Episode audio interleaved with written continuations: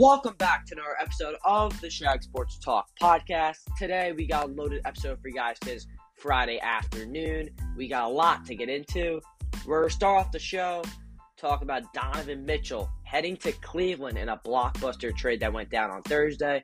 What does it mean for the Cavs? Where does it put them in the Eastern Conference?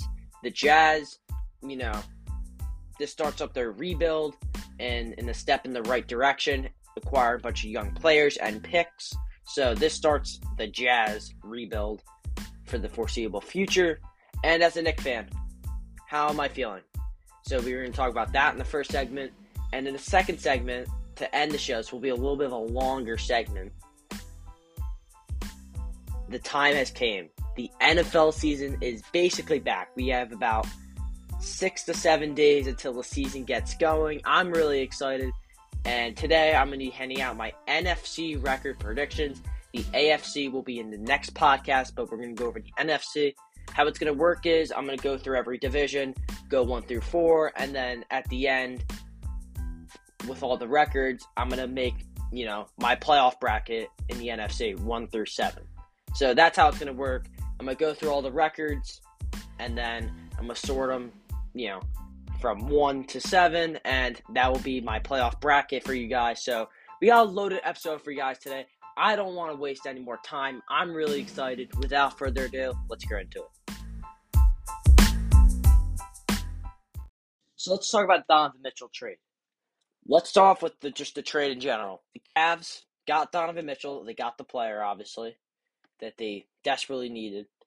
Jazz got three unprotected first round picks in 25, 27, and 29, the rights to two pick swaps in 26 and 28, and the players they got Markkanen, Sexton, and Ochai Agbaji. Let's start in let's start with the Jazz. The Jazz obviously they get, you know, they get this rebuild start up now. The Jazz got between Rudy Gobert and Donovan Mitchell. So the two trades with Gobert and Mitchell and the Beverley trade. They got Sexton, uh, Collin Sexton, Malik Beasley, Ochai Agbaji, and Kessler. The guys were drafted 14th and 22nd in this past draft. Vanderbilt, Markkanen THT, Stanley Johnson, seven first round picks, and three pick swaps. Let me tell you, that's a good way to start your rebuild. Question is those picks because to me here the Jazz picks here little suspect. Let's talk about these Cavs picks. Number one, the twenty-five pick. What is that? Tri- what is that pick going to look like? Because if the Cavs think that Donovan Mitchell is going to stay there, because look, he's going to be he. I think he's what four years, three four years on his deal, so he's going to be there for another three four years. He'll be there till that draft pick, probably. So 2025, that pick to me is going to be, you know, 17 in the 20 range.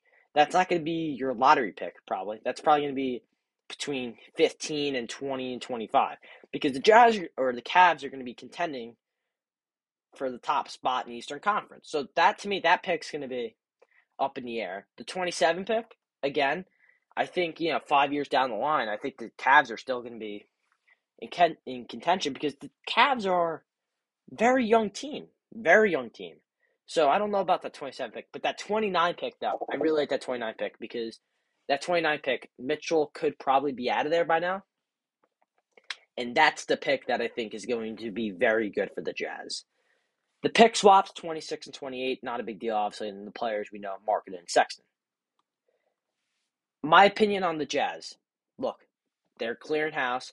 They got Bogdan Bogdanovich still a trade, which you know, they're already receiving interest in the Lakers and Suns.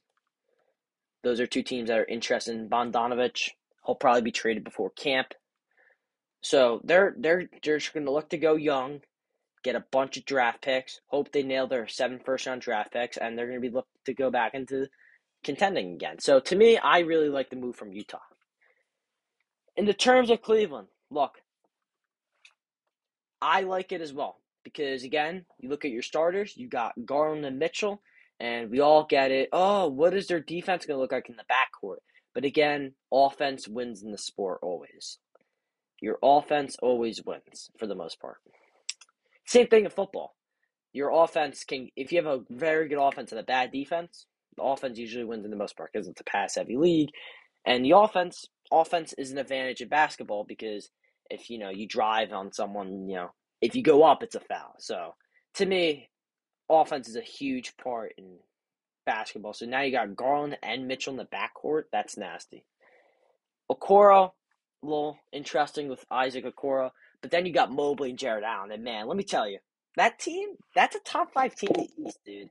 I'm telling you, that's a top five team in the Eastern Conference. I think that's very reasonable for the Cleveland Cavaliers.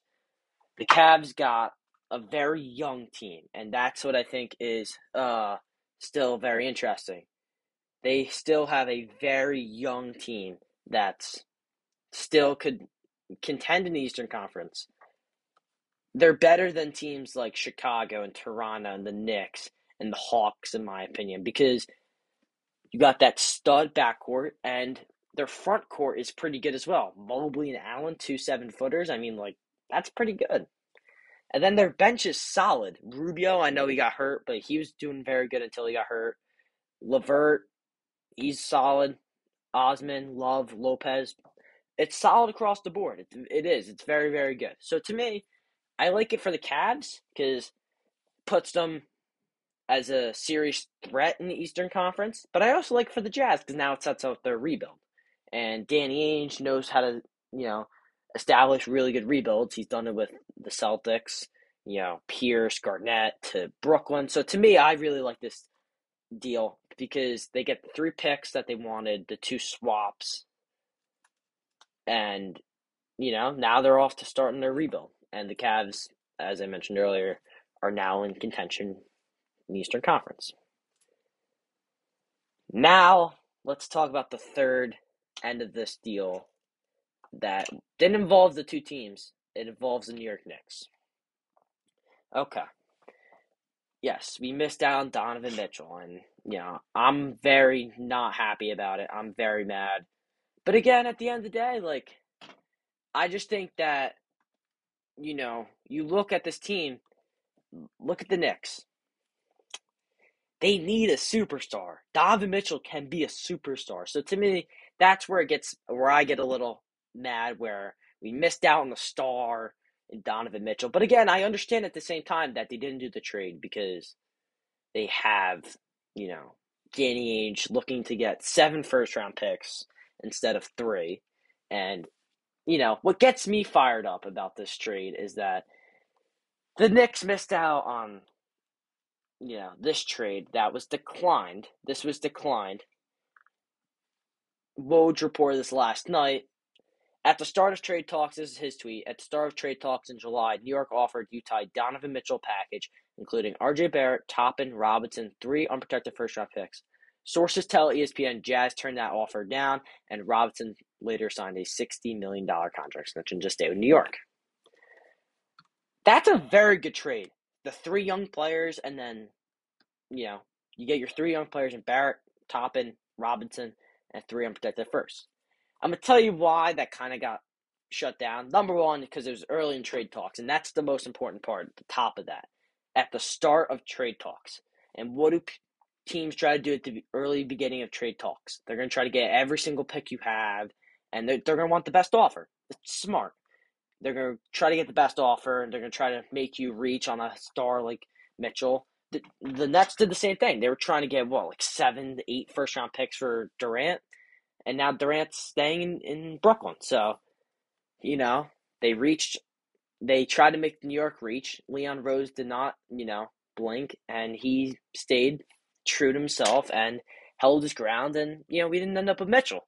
My concern here, okay, you missed out on the star. My two concerns, it's only two, is that you miss out on the star, obviously, in Mitchell. But my thing is, is that now Leon Rose is going to want that star. And this is where things get scary for me. Number one, do not reach on the next unhappy star. Because I'm going to tell you this if that unhappy star is SGA and we try to give him four, five first round picks and pick the two young players you want and that trade goes through and we get uh, SGA, I'm not going to be happy. Because, again, that's to me, you know, that's not a good trade for us. Like Donovan Mitchell is a lot better than SGA in my opinion. Like Donovan Mitchell has shown that he can lead teams to the playoffs. SGA is a great talent, but again, I don't know if that's the best player for the Knicks. I don't. And I feel like that's going to happen. And if you've read reports from Marc Berman, who's, you know, the lead reporter at the New York Post, you know, now you have guys, you know, they're saying that here's the report, I'll show it to you right now. It says that the Knicks will be on the lookout for the next disgruntled player who goes on the trade block, with OKC point guard SGA previously mentioned. Just what I ask from the Knicks, please do not reach, just do not reach on these young guys. Just stay true, play your young guys, and this is what's going to lead to my next point.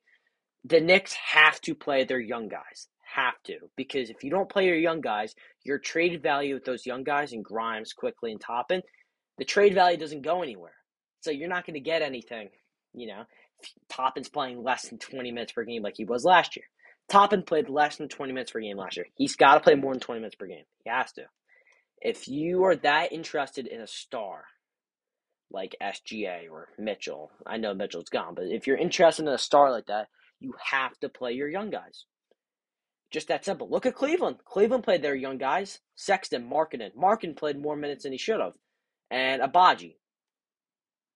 Look at them. Now they got Mitchell because they played their young guys. Knicks don't really play their young guys. You got Thibodeau playing Fournier 48 minutes a game. Like, you know, like you can't you can't win like you're not gonna win in any deal or any games with doing that. It's not gonna work. What also screwed the Knicks was last. What also gets me mad is that they last year or two years ago they were in the playoffs. They lost Trae Young the Hawks when they were a favorite. But again, that playoff loss isn't even that bad because they went on to the Eastern Conference Finals. They lost in six to Milwaukee, and you know they went to the offseason where they overpaid for Fournier. Kemba wasn't the guy that we thought he was going to be. So to me, you know, it stinks. But again, they got to play the young guys. It starts this process to getting back to getting a young star like Mitchell or SGA and whoever that next unhappy guy is.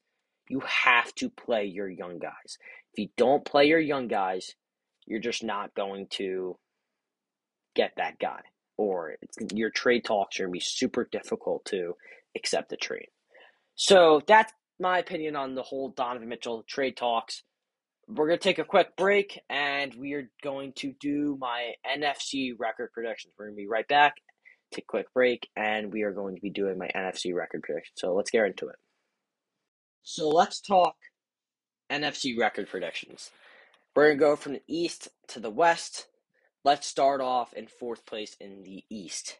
In the NFC East, finishing in fourth place, I got the New York Giants. I think the Giants are going to be a bad football team this year. Let's be honest. I know hmm. Daboll, great coach. Wink Martindale is a good defensive coordinator, but there's a few things I have serious concerns with. Let's start with obviously the big one, the quarterback. Daniel Jones hasn't shown that he can be a franchise quarterback yet. And, you know, He's had three years to prove it. He hasn't really shown it. You know, how am I supposed to be confident that, you know, Daboll's going to turn it around and they're going to win seven, eight games? I don't see it happening. I think that the Giants are going to be a bad football team. That's number one. Let's get to the line. Let's go through the entire thing. The offensive line. Thomas is good, but everyone else I got question marks about. And we're going to say, Evan Neal, Evan Neal. Yeah, he's going to be great, but not out of the gate. Evan Neal's struggle out of the gate. I'd be very surprised he comes out and he's just a stud offensive tackle. I'd be very surprised. It's going to take some time for him to develop and be that top offensive tackle that the Giants think that Evan Neal's going to be. He's not going to come into the league and just step on the football field and be a top offensive tackle. It's going to take time. The wide receiving core is very good, but again, I do have some concerns. Golladay, Toney, they Shepard, they do get injured a lot, so there's concerns there. Barkley, I think he's gonna have a great year. I actually think he's gonna be one of the big bright spots in this Giants football team this year. I think Saquon's gonna have a monster year. I really do. I draft him in fantasy a lot because I think he's gonna have a huge year in fantasy. But I also think he's gonna have a huge year just for the Giants as well. I think he's gonna do a very good job. I think he's to have a great year. They open up week one versus the Titans. I have them finishing 4 and 13. The other reason I want to talk about the Giants is their defense. The defense for the Giants. I have some concerns. Wink Martindale sends a lot of blitzes. A lot. So, what does that mean? A lot of one on one coverages, a lot of man, right? Assuming that your guys can get, you know, to the backfield, sack the quarterback, or stuff the run, whatever it is, right? My question, my problem is, is that the Giants' corners, the secondary is atrocious. Xavier McKinney's good, but a lot of question marks outside of that. So I have some concerns there. And you saw Baltimore last year, where when Wink Martindale sends a bunch of blitzes with guys that you know when their secondary isn't good, you you have one of the worst defense. like there's there's a stat like they had like one of the worst secondaries in like the last 10 years or something. It's crazy. So you have like the Giants, you know, if they're going to be a good football team, there's a few things. One, Jones has to step up, and two, the secondary. Secondary is a big problem. I kind of do I do like the Giants front seven, and I like Thibodeaux, but again, I don't expect Thibodeaux to be really good out of the gate. I think he's going to struggle. He's also hurt, so he's not going to play the first two or three games or something like that. So I expect, you know, him to take time and get used to the NFL style. So I have the Giants finishing 4 and 13. At number 3, I have the Commanders finishing 8 and 9. The Commanders, look, Carson Wentz gets a bad rap, but I think that they're going to be a solid team. I think that there's going to be a few games that, you know, here and there that could flip, you know, eight and nine to ten and seven and making the playoffs. But I think that Carson Wentz is too up and down. Where I think that I could only settle on eight and nine or nine and eight. I have them eight and nine, but I think that the Commanders look. The Commanders are a good team. They have a solid squad. Look at look at the receivers. Dotson, McLaurin. That's a good receiving core. I think Dotson will be good, and I think McLaurin will be good the running backs, I know Robinson, you know, uh, prayers to Robinson or whatever. Uh, he got you know shot in broad daylight, but he's luckily alive. So you know, prayers go out to him. J.D. McKissic in the backfield, which is bad. Their their offensive line is okay. Their defense, their defense, I like. Their front seven, I really do like. But their secondary, I have a big problem. Their secondary, I don't know what I'm supposed to expect from the Commanders this year. I think they could be 10 and 7, 7 and 10, 4 and 13. They can be really to me any record. I just think that you know, it's consistency, really what it is. If the Commanders are consistent, they'll be 9 and 8, 10 and 7. If they're not, it'll be 6 and 11, 7 and 10. So, I have them settling at 8 and 9. I think they're just going to be barely mediocre and barely miss the playoffs. So, I have the Commanders at number 3. At number 2, who's going to win the division?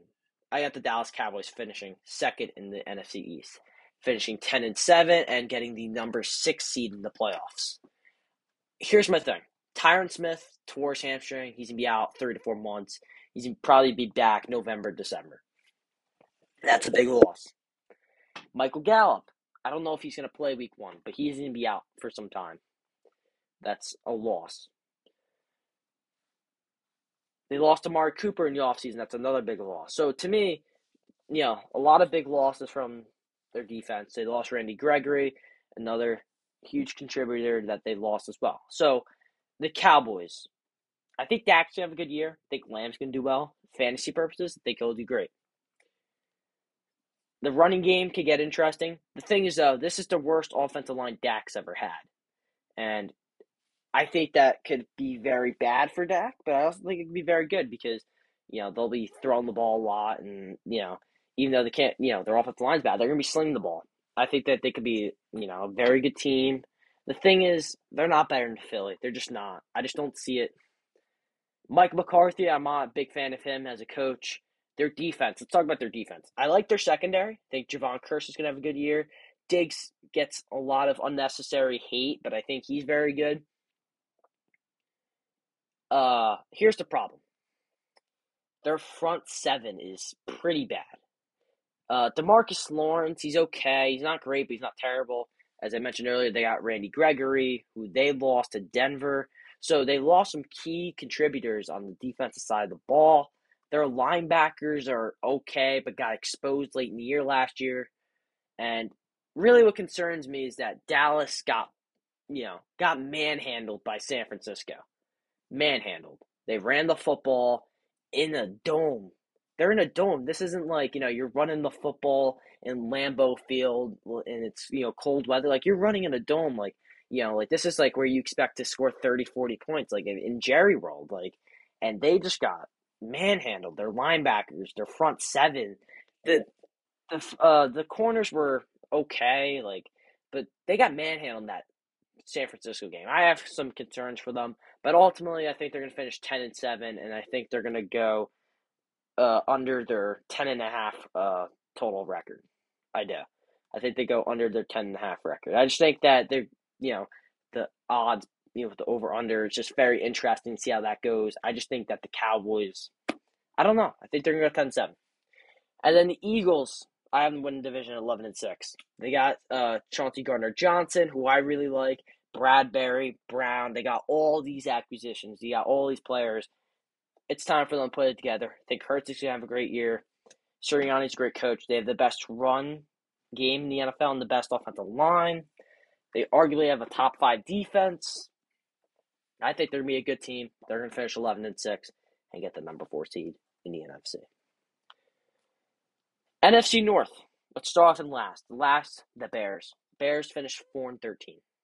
Bears, I think that you know they're not bad, but I don't think they're going to be great because that offensive line's really bad. The wide receiving core is pretty bad. They're similar to the Giants. I think that they're very similar to the Giants, but the thing is though, they have Justin Fields, who can be a superstar in the league, and Daniel Jones is you know an okay quarterback at best. I think they're very similar. I think the Bears, their front seven's not good. I mean, Robert Quinn had a great year, but again, I just I don't really know like what's the bright spot in this team. That's the question. And I think their identity this year in terms of offensive is just let Justin Fields, you know, make plays happen. Really simple. They got to put the ball in Justin Fields' hands for them to win games. I think they could win games. Just question is, is like you know, how are they going to fare? And I'm tell you this: week one versus San Francisco, I'll tell you this. I we do the Shags five uh every week where I pick five games against the spread and see how I do every week. Bears plus plus the points. I really like it because it's a West Coast team in San Francisco traveling to an East Coast time zone. Yeah, there was a one o'clock start. It's really like 9, 10 a.m. on the West Coast. So to me, I really like it. I, I like the Bears in week one. But I think that just the Bears aren't that good of a football team compared to these other teams in the NFC. I them finishing four and thirteen. In third place, got the Lions, six and eleven. Hard Knocks, phenomenal. Love Dan Campbell. Love Hard Knocks. Lions have been great, but again, you know, I just don't think that Jared Goff is that good. I think they have a good roster. I just don't know about Jared Goff. I don't know. So I am finishing six and eleven.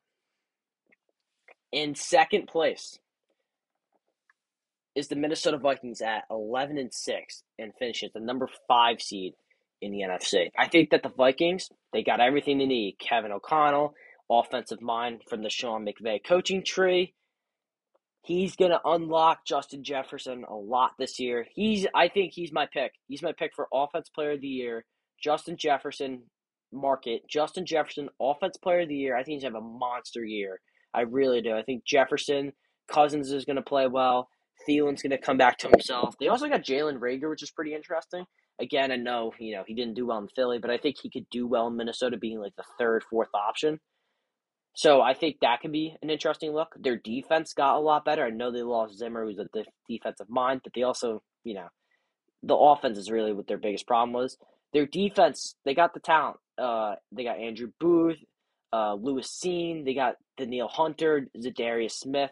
They got a defense, man. I'm telling you, they're they're gonna lose the division, I think, but not by a lot. I think that the Packers and Vikings are gonna be neck and neck this entire year.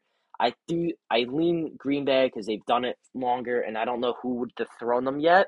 It'd probably be Minnesota, but I just I can't pick the Packers to get dethroned by Minnesota yet. But I think that the Vikings can make a deep run in the NFC. And at number one, the Green Bay Packers. By the way, I didn't say it. The Vikings will finish number five in the NFC. And no, number one, I got the Packers finishing twelve and five, and that's the number three seed in the NFC.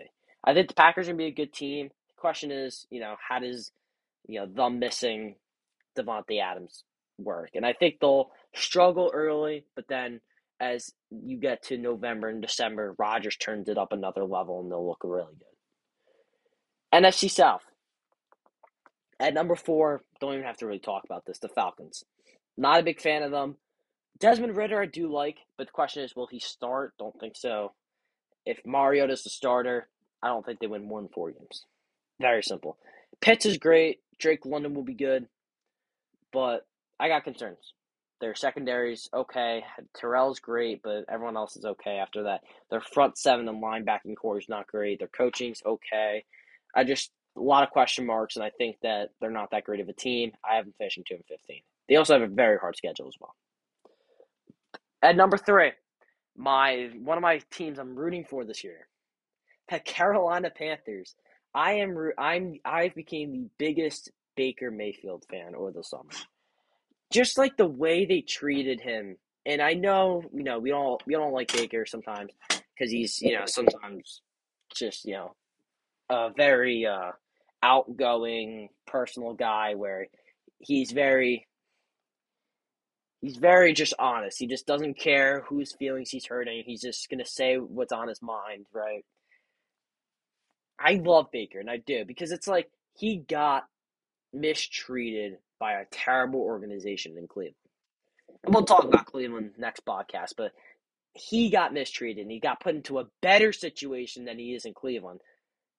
McCaffrey, DJ Moore, they got the weapons. The defense is the only concern. And I think that's going to be a big problem.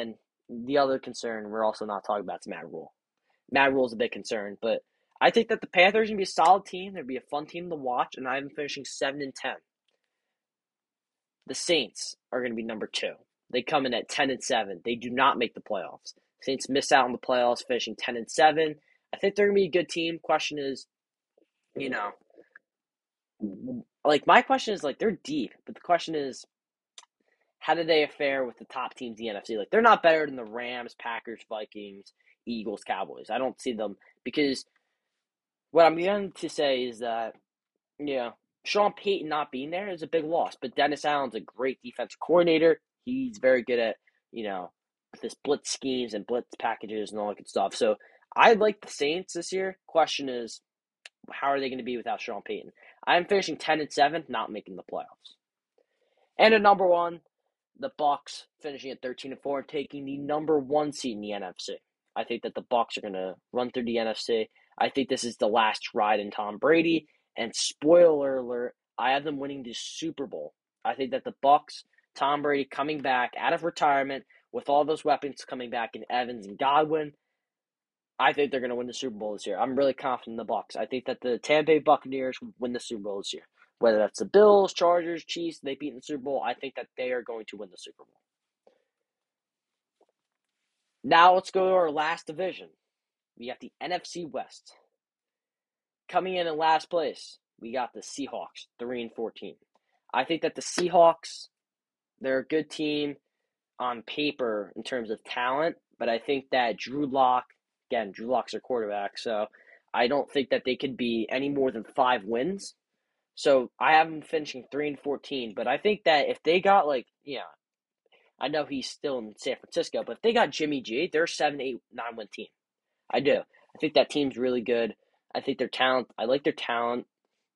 Question is obviously Pete Carroll.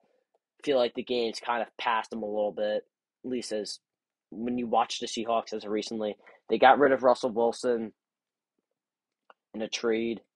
They got good assets back. I just think that I know. I think the Seahawks they're just the quarterback's a problem. The offensive line's gonna be a problem this year. Cross is gonna be great. I like Cross. Charles Cross out of Mississippi State to tackle. Uh, the defense is to be okay. It's gotten better over the over the last few years, but again, it's still not to be great. So I have them finishing three and fourteen. In third place, I have the Cardinals at nine and eight. I'm telling you, and I want to put them as a losing record, but I felt like I was gonna get a lot of backlash from you guys saying that, oh, how could you have the Cardinals with the losing record? That's ridiculous, right? I think that they could have a losing record. I think that this is a year where, you know, Hopkins being suspended for the first six games. I think this is a year that Kingsbury gets fired. I really do. I think that this is a year where it blows up in Arizona. They've already committed to the quarterback. I think this year that Kingsbury could legitimately get fired. They've done nothing, and I mean nothing. Kyler has still not won a playoff game with Cliff Kingsbury yet, and he's about to head into his what his fourth year. I think it's his fourth year, right? Drafted in 2019. Yeah, he's about to head into his fourth year, and he still has not won a playoff game. So, you know, and I don't see anyone talking about Kyler Murray about winning a playoff game. So it's very interesting with the Cardinals because I'll say this, and I know it's a little off topic, but this summer I've watched a lot of people talk a lot of trash about Justin Herbert, about winning big time games, and he's heading to his third year. No one's saying anything about Kyler. He hasn't won a playoff game, and now he's going to head to his fourth year, and he's already got his contract. He hasn't he hasn't won anything yet. So to me, if they don't, he goes into his fifth year without winning anything, that's a problem. I'm sorry. So I have them finishing nine and eight. I don't think they're going to make the playoffs. I do like the receiving core and their offense, but the defense is terrible. The secondary is bad. The front seven's bad. The linebacking core is pretty bad outside of Isaiah Simmons. I know Budda Baker's great, but the corners are just terrible on Arizona. I don't really like this Cardinals team. I feel like it's a lot of good players, and it kind of feels like you know a bunch of good players put together as one team. And I feel like you know you saw last year they they're gonna start off hot and they'll you know they'll deteriorate by the end of the season. So I have them finishing nine and eight. At second place, I have the 49ers at 10 and 7 as the 7 seed in the NFC. Here's the thing. So you're a Trey Lance believer, yes, but I also think that this could blow up in the 49ers face here. If you guys don't know by now, the Niners are keeping Jimmy Garoppolo. And this could be a bad sign of one of two things. One, that, you know, they're afraid of Trey Lance getting hurt. They could also be keeping him because they couldn't find a trade suitor. But also, here's the other problem. Let's say in a world where I think this is going to happen where in week one, the 49ers come out and they lose to the Chicago Bears. Lose. And look, these week one upsets happen every year. Steelers beat the Bills. You could go back to other upsets from last year. Like, you can look at some of these games where these teams get upset. Like the Titans. Look at the Titans last year. The Titans thought they were going to run through the Cardinals, and the Cardinals blew the Titans out. Blew them out. But then they ended up getting the number one seed the Niners, you know, Trey Lance can play one bad game, and I'll tell you this about the locker room. Ben Solak said it on the Stay Hot Pod, where, you know, if Trey Lance plays bad, and you know, there's gonna be a lot of people calling for Jimmy G to start, and that's a bit that's a big problem because if Trey, let's say in the world where Trey Lance, you know, they go to Chicago, right, and they lose, uh, he plays bad. There's gonna be a lot of people calling for Jimmy G to be the starter. And the question is, you know, the locker room really likes Jimmy Garoppolo. A lot of guys I know in San Francisco love Jimmy Garoppolo. So there's there could be some problem, there quarterback problems here, er, like you know, in the season. But I think that Trey Lance is going to be very good. I think they're going to finish ten and seven, and it's the number seven seed in the NFC. In the NFC West, at the number one seed, I have the Los Angeles Rams finishing twelve and five as the number two seed their season could get very ugly. It could. But it also could be very good. Their team, I don't know what to tell because on one hand you're saying, well, look at them. They last year they were in the Super Bowl and you could probably expect the same performance. They only lost Von Miller's the only guy that they lost in Odell Beckham. But again, the big problem here is that Stafford's dealing with an elbow injury. And, you know, it's a baseball injury. It's a baseball throwing, you know, type of injury. And if you guys know some stuff about baseball, you know, like the arm and elbow injuries, those are stuff you don't mess around with. So, you know, he gets hurt, you know, like halfway through the year or at the end of the year. Like, he might be great now, but by the end of the year, he may not be that top guy. So, I'm really concerned with the Rams. I do think they're going to be good. Question is, how do they fare late in postseason play? That's my concern.